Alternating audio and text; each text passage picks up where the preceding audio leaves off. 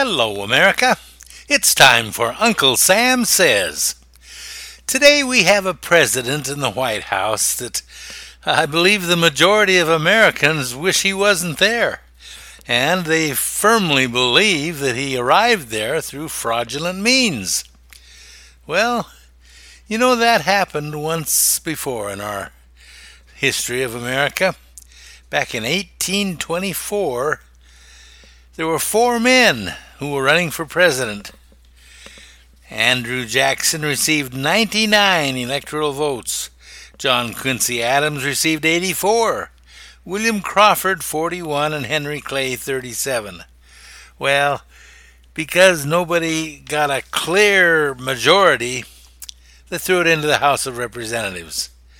And there, uh, well, we had our Nancys and our Chuckies, and through finagling, they got the vote turned around, and Andrew Jackson was robbed. He was robbed. And John Quincy Adams became president. Even though Andrew Jackson had received 99 electoral votes to uh, John Quincy Adams 84. Well, I, I'm not against John Quincy Adams. In fact, he's one of my favorite people. I've already done several stories on him, right from when he was a little kid up until he was after he was president and member of Congress. He was a great man. He was full of integrity.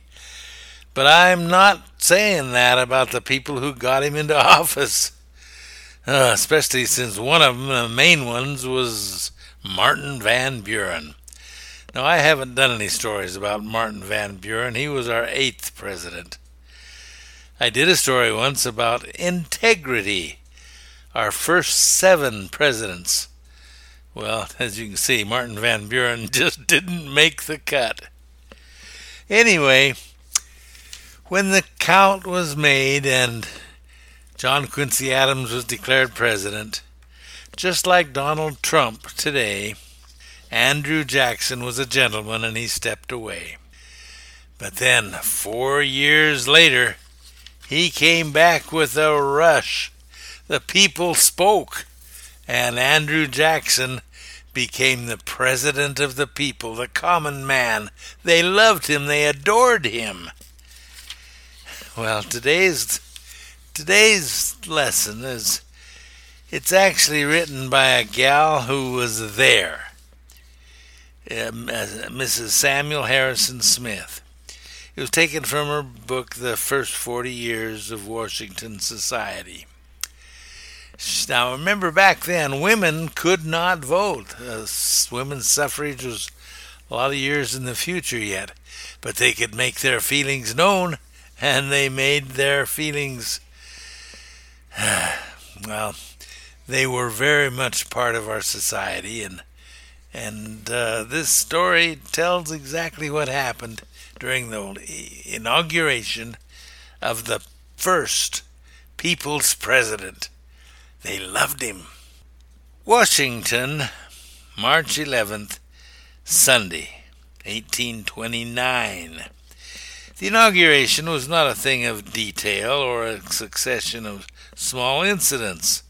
No, it was one grand whole an imposing and majestic spectacle, and to a reflective mind one of moral sublimity.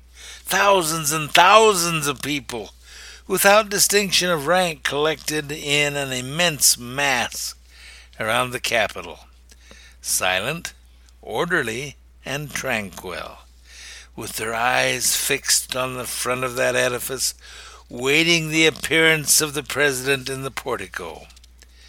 The door of the rotunda opens, preceded by the marshals, surrounded by the judges of the Supreme Court. The old man with his gray locks, that crown of glory, he advances. He bows to the people who greet him with a shout that rends the air. The cannons from the heights around, from Alexandria and Fort Warburton, proclaim the oath he has taken and all the hills reverberate the sound. It was grand, it was sublime, An almost breathless silence succeeded. and the multitude was still, listening to catch the sound of his voice, though it was so low as to be heard only by those nearest to him. After reading his speech, the oath was administered to him by the Chief Justice. Then Marshall presented the Bible. The President took it from his hands, pressed his lips to it, laid it reverently down, then bowed again to the people, yes, to the people in all their majesty.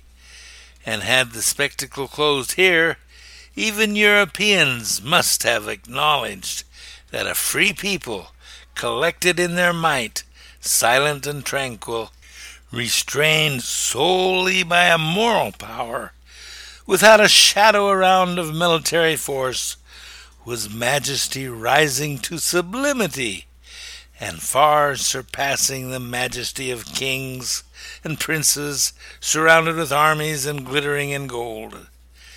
But I will not anticipate, but will give you an account of the inauguration in more detail. The whole of the preceding day, immense crowds were coming into the city from all parts. Lodgings could not be obtained, the newcomers had to go to Georgetown, which soon overflowed, and others had to go to Alexandria. I was told the avenue and adjoining streets were so crowded on Tuesday afternoon that it was difficult to pass. The backwoods had boiled over and spilled into Washington. Lean, roughly dressed, profane backwoodsmen filled the city tobacco chewing patriots from beyond the mountains, with muddy boots, homespun clothes, and fur caps, jostled the Tammany men from New York and the more polished Democrats from Virginia and Maryland. They stormed the inaugural procession at the White House in a way that horrified aristocratic observers. A national salute was fired early in the morning and ushered in the 4th of March. By ten o'clock, the avenue was crowded with carriages of every description, from the splendid coach down to wagons and carts, filled with women and children, some in finery, some in rags. For it was the people's president, and all would see him. The men all walked. Julia, Annie, Marie, and I, the other girls would not adventure. We, accompanied by Mr. Wood, sent off before eleven and followed the living stream that was pouring along to the Capitol. The terraces, the balconies, the porticos seemed as we approached already filled. We rode around the whole square, taking a view of the animated scene. Then, leaving the carriage outside the palace lades, we entered the enclosed grounds, where we were soon joined by John Cranit, and another gentleman, which offered each of us as a protector. We walked around the terrace several times, each turn, meeting groups of ladies and gentlemen whom we knew, all with smiling faces. The day was warm and delightful. From the south terrace we had a view of Pennsylvania and Louisiana avenues, crowded with people hurrying toward the Capitol. It was a most exhilarating scene.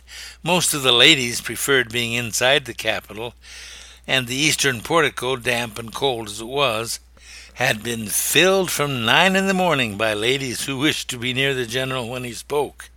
Every room was filled and the windows crowded, but as so confined a situation allowed no general view, we would not coop ourselves up, and certainly enjoyed a much finer view of the spectacle, both in its whole and in its details, than within those walls.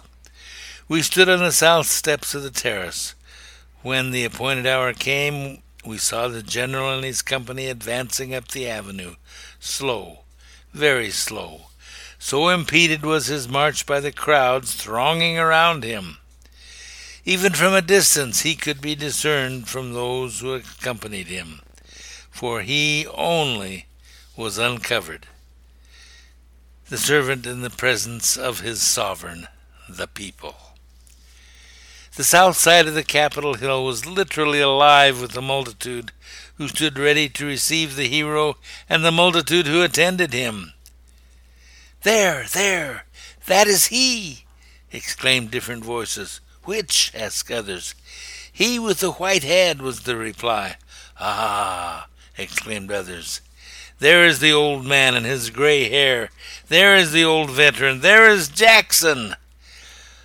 At last he enters the gate at the foot of the hill and turns to the road that leads around to the front of the Capitol. In a moment, everyone who until then had stood like statues, gazing on the scene below them, rushed onward, to right, to left, to be ready to receive him in the front. Our party, of course, were more deliberate. We waited until the multitude had rushed past us, and then left the terrace and walked around to the farthest side of the square, where there was no carriages to impede us, and entered in by the gate fronting the Capitol. Here was a clear space, and stationing ourselves on the Capitol gravel walk, we stood so as to have a clear, full view of the whole scene the Capitol in all its grandeur and beauty, the portico and grand steps leading to it, were filled with ladies, scarlet, purple, blue, yellow, white draperies and waving plumes of every kind and color among the white pillars had a fine effect. In the center of the portico was a table covered with scarlet. Behind it, the closed door leading into the rotunda. Below the Capitol and all around a mass of living beings, not a ragged mob, but a well dressed and well behaved, respectable and worthy citizens. Mr. Frank Key, whose arm I had, and an old and frequent witness of great spectacles, often exclaimed, as well as myself, a mere novice, It is beautiful, it is sublime. The sun had been obscured through the morning by a mist or haziness but the concussion in the air produced by the discharge of the cannon dispersed it, and the sun shone forth in all his brightness. At the moment the general entered the portico and advanced to the table, the shout that rent the air still resounds in my ears. When the speech was over and the president made his parting bow, the barrier that had separated the people from him was broken down, and they rushed up the steps, all eager to shake hands with him. It was with difficulty he made his way through the Capitol and down the hill to the gateway that opens in the avenue. Here for a moment he was stopped. The living mass was impenetrable. After a while a passage was opened, and he mounted his horse, which had been provided for his return, for he had walked to the Capitol. when such a cortege as followed him. The countrymen, farmers, gentlemen, mounted, dismounted, boys, women, children, black and white. Carriages, wagons, and carts all pursuing him to the president's house. This I only heard of, for our party went out at the opposite side of the square and went to Colonel Benton's lodgings to visit Mrs. Benton and Mrs. Gilmore. Here was a perfect levee at least a hundred ladies and gentlemen, all happy and rejoicing. Wine and cake was handed in profusion. We sat with this company and stopped on the summit of the hill until the avenue was comparatively clear, though at any other time we should have thought it terribly crowded. Streams of people on foot and in carriages of all kinds still pouring toward the President's house. We went home, found your papa and sisters at the bank, standing at the upper windows where they had been seen by the president, who took off his hat to them, which they insisted was better than all we had seen. From the bank to the president's house, for a long while the crowd rendered a passage for us impossible. Some went into the cashier's parlor, where we found a number of ladies and gentlemen and had cake and wine in abundance. In about an hour the pavement was clear enough for us to walk. Your father, Mr. Wood, Mr. Ward, Mr. Lyon, with us, we set off to the President's house, but on a nearer approach found an entrance impossible. The yard and avenue was compact with living matter. The day was delightful, the scene animating, so we walked backward and forward, at every turn meeting some new acquaintance, and stopping to talk and shake hands. Among others, we met Dickinson, Dr. Elmendorf, Mr. Samuel Bad Bradford. We continued promenading here and until near three. Then we returned home, unable to stand, and threw ourselves on the sofa. Someone came and informed us the crowd before the president's house was so far lessened that they thought we might enter. This time we effected our purpose. But what a scene did we witness! The majesty of the people had disappeared, and a rabble, a mob of boys, negroes, women, children, scrambling, fighting, romping. What a pity, what a pity! No arrangements had been made, no police officers placed on duty, and the whole house had been inundated by the rabble mob. We came too late. The president, after having been literally nearly pressed to death, and almost suffocated and torn to pieces by the people in their eagerness to shake hands with Old Hickory, had retreated through the back way or south front and had escaped to his lodgings at Gadsby's. Cut glass and china to the amount of several thousand dollars had been broken in the struggle to get refreshments. Punch and other articles had been carried out in tubs and buckets. But had it been in hogsheads, it would have not been enough sufficient to feed. They had ice creams and cake and lemonade for 20,000 people, for it is said that number were there, though I think the estimate exaggerated. Ladies fainted, men were seen with bloody noses, and such a scene of confusion took place as impossible to describe. Those who got in could not get out by the door again, but had to scramble out the windows. At one time, the president, who had retreated and retreated until he was pressed against the wall, could only be secured by a number of gentlemen forming around him and making a kind of barrier of their own bodies.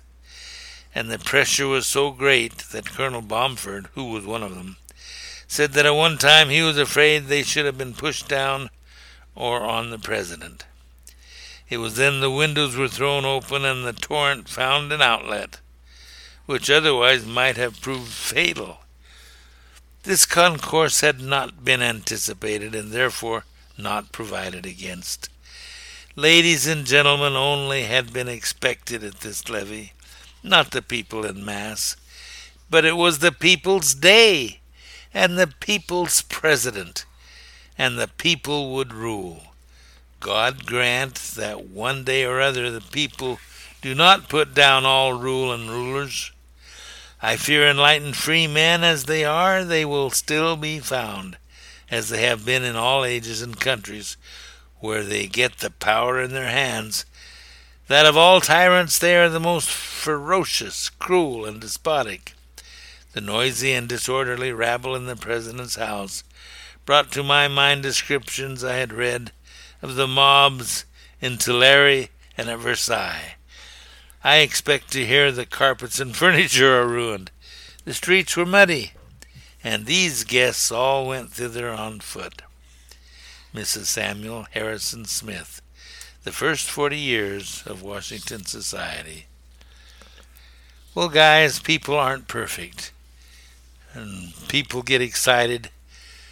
On January 6th, we had a similar riot on our White House people were excited. Well, we can hope that this president will turn around maybe and make our country a little bit better, but I don't see that happening. But I do see in four years that Trump or a Trump like person will come roaring back and will be the people's president again. Well, hey, folks, I hope you enjoyed today's lesson.